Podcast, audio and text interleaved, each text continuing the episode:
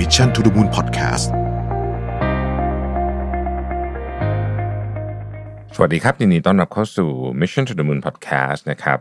คุณอยู่กับประวิธานอุตสาหะครับ วันนี้จะไปชวนคุยเรื่องของเคสนะฮะวันนี้วันอังคารเนาะก็เป็น Tuesday case นะครับ ก่อนจะเล่าเคสวันนี้เนี่ยผมไปเจอเอ่อเรียกว่าเป็นจะเรียกว่าเป็นมีมตลกตลกก็ได้แต่ว่าจริงๆ แล้วมันก็มีความจริงอยู่ในนั้นมากเลยนะครับ มันเป็นเอ่อมันเป็นเหมือนเหมือนคำถามอะว่า องค์กรคุณเนี่ยใครเป็นคนทำให้เกิดดิจิทัลทรานส์โอมชันอะไรประมาณนี้นะฮะก็ข้อหนึ่งก็เป็น CEO ข้อ 2 ก็เป็น CTO นะฮะแล้วก็มีข้อหนึ่งที่บอกว่าเป็น COVID 19ซึ่งคือมันเป็นมุกตลกอะนะแต่ก็เออมันจริงเหมือนกันว่าหลาย ๆ อย่างครับที่ที่เราอยากทำอะอยากทำแต่ว่าไม่ได้ทำสักทีอะไรเงี้ยนะฮะพอมาเจอเรื่องนี้ปุ๊บเนี่ยก็ต้องเรียกว่าเป็นไฟบังคับเนาะแล้วก็หลายหลายคนก็ทำแล้วก็คนพบอะไรที่ที่น่าสนใจเหมือนกันนะครับ เหมือนกับเคสที่ผมเอามาคุยในวันนี้นะครับผมเอามาจาก eater.com นะครับชื่อหัวเรื่องเนี่ยมันชื่อว่า I'm a restaurateur and coronavirus forced me to rethink my business plan นะครับก็คือเขาเป็นเจ้าของร้านอาหารนะฮะแล้วก็เอ่อ coronavirus หรือ covid 19 เนี่ยก็ทำให้เขาต้องมาคิดถึงแผนธุรกิจของเขาใหม่ทั้งหมด ซึ่งซึ่งผมว่ามันตรงกับสิ่งที่กำลังเกิดขึ้นกับหลายท่านในตอนนี้มากนะครับ ประเทศไทยเป็นธุรกิจเป็นประเทศที่ อุดมสมบูรณ์ด้านอาหารมากนะครับ ถ้าเกิดว่าเราพูดถึงอาหาร สมมติว่าเวลาเราไปต่างประเทศเนี่ยนะครับ อาหารที่เป็นอาหารต่างชาติที่แทบจะหาได้ทุกเมืองเนี่ยนะฮะไม่ว่าจะเป็นเมืองเล็กเมืองใหญ่ก็ตามเนี่ย ก็แน่นอนนะฮะอาจจะเป็นเรื่องอาหารจีนนะครับ อาหารตะวันตกสไตล์อเมริกันนะฮะอันเนี้ยเอ่ออาหารญี่ปุ่นนะครับแล้วก็ไล่ๆมาก็เป็นอาหารไทยนะครับติดลำดับท็อป เสมอนะครับเพราะฉะนั้นธุรกิจอาหารในประเทศไทยจึงเป็นธุรกิจที่ใหญ่มากไม่ใช่เฉพาะอาหารไทยแต่ว่าในประเทศไทยเองก็ถือว่าเป็นสวรรค์ของนักกินนะฮะผมเคยพูดในในพอดแคสต์อันหนึ่งว่า เวลาเราไปดูลำดับร้านอาหาร สมมติว่าห้าสิบร้านอาหารยอดเยี่ยมในเอเชียสมมติอย่างนี้นะครับ ก็จะมีร้านไทยติดอยู่เยอะมากเลยนะครับ อาจจะติดอยู่แบบล่าสุดถ้าผมจำไม่ผิดมีติด 7-8 ร้านจาก 50 ร้าน 50 ร้านนี่คือในเมืองใหญ่ทั่วเอเชียนะครับ โตเกียวเอยเอ่อ เออเซี่ยงไฮ้เอยอะไรอย่างนี้หรือสิงคโปร์ฮ่องกงเองเนี่ยบางทียังมีร้านที่เรียกว่าเป็นร้านที่ติดลำดับเนี่ยสู้ประเทศไทยไม่ได้เลยด้วยซ้ำนะครับ แต่ว่าการมาถึงของโควิด -19 เนี่ยมันทำให้ธุรกิจร้านอาหารเนี่ยต้องระสำระสายไปมากทีเดียวนะครับ ร้านอาหารบางร้านก็เอาจจะโอเคอยู่ เพราะว่าเขาก็ปรับตัวคืออาจจะไม่ใช่ว่าปรับตัวหรอกคือเขาเขามีระบบที่ดีอยู่นะครับยกตัวอย่างอันนึงนั่นเพราะว่าเมื่อกี้เพิ่งเพิ่งสั่งมาทานแล้วก็รู้สึกว่า เออแบบเขาก็เออเขาไปได้นะผมก็ไม่รู้ว่ายอดขายเขาขึ้นหรือลงนะครับ แต่ว่ามีสั่งไก่บอลชอนมาไม่ไม่ได้สปอนเซอร์นะแต่ว่าเอ่อพอคนขับ Grab เขามาถึงอะคือมันนานมากครับ คน Grab บอกขอโทษจริงพี่แบบคิวมันยาวมากนะฮะ ก็ก็ก็ก็คงหมายถึงว่ายอดเขาก็น่าจะใช้ได้ทีเดียวนะครับ แต่ก็แน่นอนว่ามีคนที่กระทบจากเรื่องนี้เยอะพอสมควร วันนี้ผมเอาบทความอย่างที่ว่าเนี่ยก็เป็นเจ้าของร้านอาหารนะครับเรียกว่าเป็นเขาใช้คำว่า restaurant เธอในในในความหมายของนี้เนี่ยคือก็เขาเขามีหลายร้านนะฮะเขามี 12 ร้านด้วยกันนะครับ ก็ไม่ได้เหมือนกันเป๊ะๆคือไม่ได้เป็นแบบสาขาเหมือนกันเป๊ะๆแต่ก็มีร้านหลายประเภท นะครับถ้าเกิดว่าจะให้ยกว่าคล้ายๆใครเอาใกล้ๆซอยบ้านผมเลยเนี่ยก็ก็คล้ายๆกับอาจจะคล้ายๆกับลาบเป็ดอุดรนะฮะลาบเป็ดอุดรมีทั้งมีลาบเป็ดอุดรนะครับมีเบอร์เกอร์โบรนะฮะมีร้านเฝอนะฮะมีร้านเอมมี่นะครับมีราเมงนะฮะอะไรเยอะเยอะแยะไปหมดเลยก็คือคือเขาเป็นเหมือน restaurateur นะครับก็คือมีหลายๆ หลาย ๆ ร้านหลาย ๆ ที่ คนนี้ก็เหมือนกันฮะชื่อ Martha Hoover นะฮะชื่อ Martha Hoover ก็มีร้านอาหารทั้งหมด 12 ร้านด้วยกันนะครับ 12 ร้านด้วยกัน เขาก็บอกว่าเนี่ยก็ประมาณสักกลางเดือนมีนาที่ผ่านมานี้ก็คือเมื่อสองสัปดาห์ที่แล้วเนี่ยนะฮะก็ถูกคำสั่งปิดนะฮะก็คือก็ก็คำสั่งก็คล้ายๆ กับที่ที่เมืองไทยอะครับ ก็คือว่าให้ปิดที่นั่งนะครับเอ่อแล้วก็ส่งได้แต่ Delivery อะไรแบบนี้นะครับไปซื้อหน้าร้านนะครับ ร้านของเธอเนี่ย11 ใน 12 ร้านมี ที่นั่งให้ให้ทานในร้านนะครับ ส่วนอีกอันหนึงเป็นเหมือนกับ Take Out อยู่แล้วนะฮะเพราะฉะนั้นอันที่ Take Out อยู่แล้วก็ก็ไม่ได้กระทบอะไรนะฮะแต่ว่าอีก11ร้านเนี่ยก็กระทบนะครับ แล้วก็มีคนที่ทำงานอยู่กับเธอเนี่ยประมาณเอ่อ400คนนะฮะเวลาคุณต้องดูพนักงาน 400 คนเนี่ยนะครับมันเป็นเรื่องที่คือมันมีความยากอยู่เยอะมากนะฮะในบทความนี้เขาพูดถึงประเด็นที่ ที่เขาอยากจะเล่าให้ฟังหรือว่าอยากจะสื่อสารต่อหรืออยากจะเรียกว่าเปลี่ยนมุมคิดนะฮะอาจจะเหมาะสำหรับหลายท่านที่ทำร้านอาหาร ก็คือเรื่องของการตอบสนองรวดเร็วนะครับ เรื่องของเวลาจะปิด 11 ล้านเนี่ยนะฮะมันเรื่องความคิดเรื่องโลจิสติกเรื่อง supply chain มันคิดยังไงนะฮะแล้วก็อันต่อไปคือการเปลี่ยน business model นะครับ แล้วก็เรื่องดีๆที่เกิดขึ้นระหว่างที่มีโรคระบาดนะฮะอันสุดท้ายก็คือ future นะครับ future ของของของของของร้านของเธอนะฮะโอเค ผมไปทีละอันนะฮะเขาบอกว่าเอ่อการ react เนี่ยสำคัญคือต้องคอยดูสถานการณ์อยู่ตลอดเวลาต้องคอยรับข่าวสารเขาบอกว่าจริง ๆ เนี่ยตั้งแต่ก่อนที่จะมีความรุนแรงที่มันเพิ่มขึ้นอย่างรวดเร็วมากในช่วงระยะเวลา2อสสัปดาห์ที่ผ่านมาของเจ้าโควิด -19 เนี่ยร้านของเธอเองเนี่ยก็เห็นแล้วล่ะว่าเออปัญหานี้มันอาจจะมีประเด็นนะครับ เธอก็จึงเออกนโยบายที่เกี่ยวข้องกับความสะอาดนะฮะและความปลอดภัยของอาหารที่เข้มงวดมากๆ คือปกติต้องเล่าอย่างนี้ก่อนนะครับว่าร้านอาหารในสหรัฐอเมริกาเนี่ยปกติเรื่องไอ้ความสะอาดอะไรนี่เขาค่อนข้างเข้มอยู่นะครับเพราะถ้าเกิดตรวจเจออะไรขึ้นมานิดนึงปุ๊บเนี่ยเออเขาสั่งปิดได้เลยนะฮะเพราะค่อนข้างเข้มอยู่แล้ว แต่ว่าพอได้เริ่มข่าวตอนนั้นบอกข่าวโควิด ก็เพิ่งมานี่คนอเมริกันเองที่ไม่ค่อยได้สนใจเท่าไหร่ในตอนนั้น เธอก็เปลี่ยนโปรโตคอลใหม่เลย ตั้งแต่เรื่องของการล้างมือ ปกติอาจจะบอกแค่ล้างมือเฉยๆแต่คราวนี้มีต้องบอกแล้วว่าล้างมือแบบยังไงอะคือมีการสอนท่าล้างมือที่ถูกต้อง รวมถึงเวลา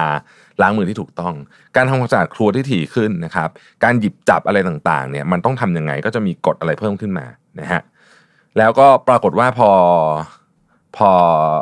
ผู้ว่าการรัฐนะฮะประกาศ นะเธอก็เลยบอกว่าไอ้ไอที่เขาประกาศมาให้ทำนะเธอทำมาก่อนหน้านั้นอยู่แล้ว อันนี้ก็เป็นการคาดการณ์เนาะว่าในอนาคตเราธุรกิจของเรามันจะมีอะไรที่เกี่ยวข้อง เธอก็เลยไม่ต้องไม่ต้องเรียกว่าหมดเรื่องกังวลไปหนึ่งเรื่องนะฮะก็คือโปรโตคอลในการดูแลเรื่องของความปลอดภัยและความอะไรอย่างเงี้ยของของของของร้านนะครับแต่แน่นอนว่าการปิดร้านอาหารเนี่ยในนี้เขาบอกว่า คือการปิดร้านอาหารนี่มันไม่เหมือนกับว่า มันไม่ใช่แบบว่าปิดไฟแล้วก็ กลับบ้านไปล็อกประตูอะไรแบบนี้มันไม่ใช่นะฮะมันไม่ใช่ มันมีหลายประเด็นที่ต้องนึกถึงเขาบอกเธอบอกเรื่องแรกอันเรื่องแรกมีร้านสิบสองล้านนะฮะมีร้านสิบสองล้านนะครับ สิ่งที่เกิดขึ้นเลยก็คือ inventory ฮะก็คือของที่อยู่ในร้านนะฮะมีของหลายประเภทของประเภทเป็นของสดเลยก็คืออาจจะมีอายุไม่กี่วันนะฮะของประเภทที่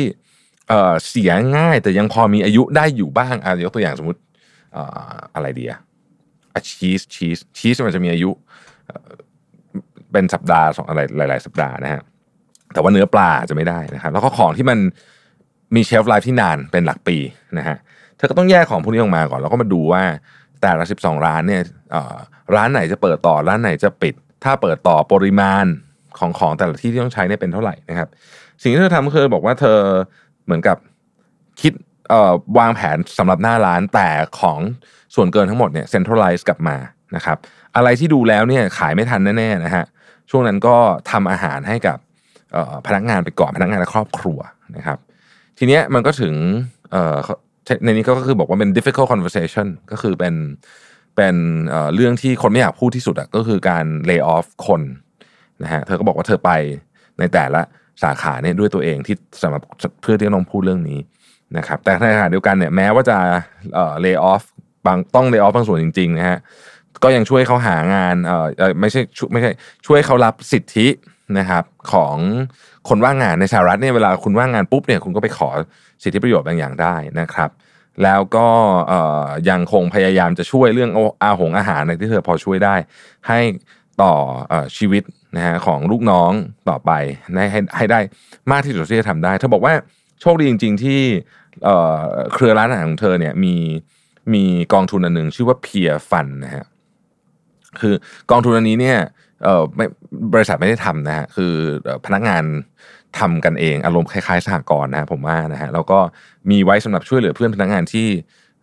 ลำบากนะฮะอันนี้ก็ได้นำมาใช้นะฮะนี่ก็เป็นอินิเชชันของพนักงานเองเขาบอกว่าก็แน่นอนอะมันหนักมากนะฮะในการปิดร้านอาหารเหล่านี้นะครับ อันที่สองก็คือว่าเรื่องของ business model นะฮะ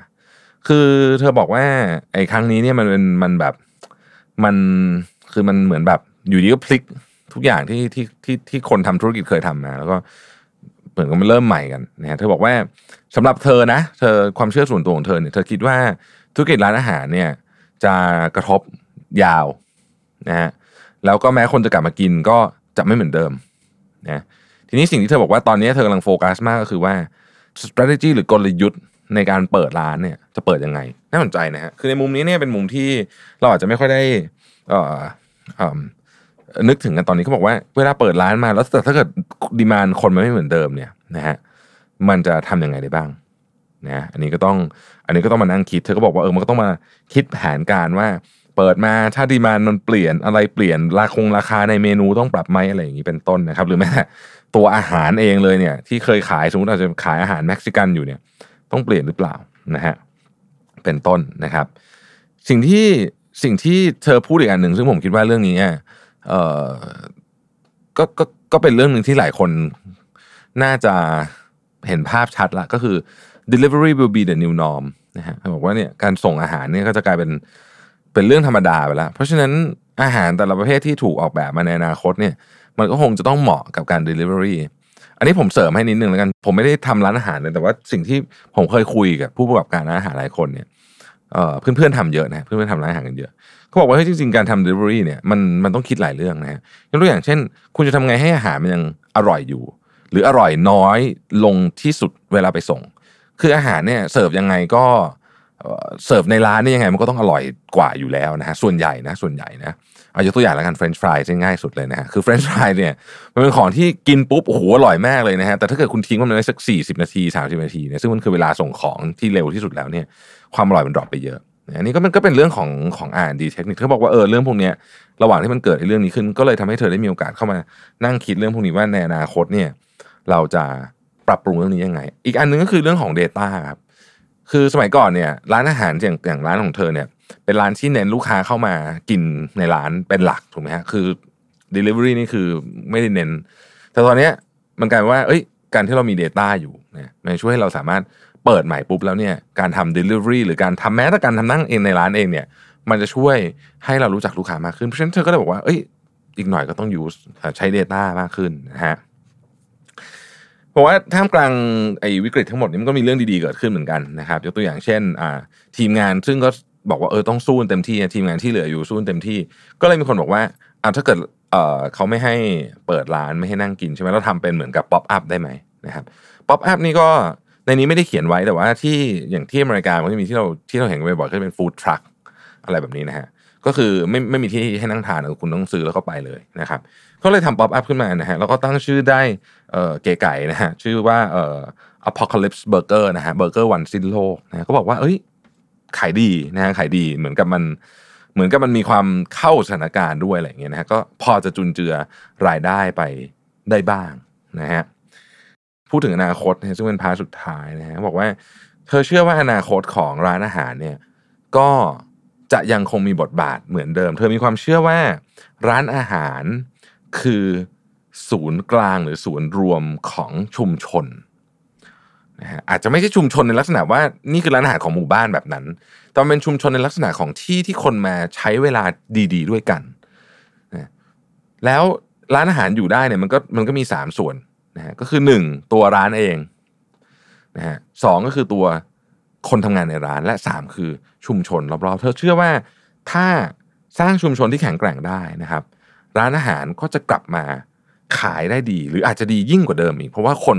เห็นแล้วว่าเวลาที่มานั่งทานอาหารด้วยกันเนี่ยนะฮะมันเป็นเวลาที่ที่มีค่าจริง ๆ หลายคนโหยหานะผมนอกเรื่องไปนิดหนึ่งนะฮะเมื่อกี้มีผมอ่านใน Twitter แล้วก็มีคนบอกว่า เอออะไรอะไอหมูกระทะเนี่ยกินส่งตามบ้านได้อะไรอย่างเงี้ยนะแต่แต่คนก็จะมาเขียนตอบเต็มเลยว่าหมูกระทะเนี่ยมันไม่ใช่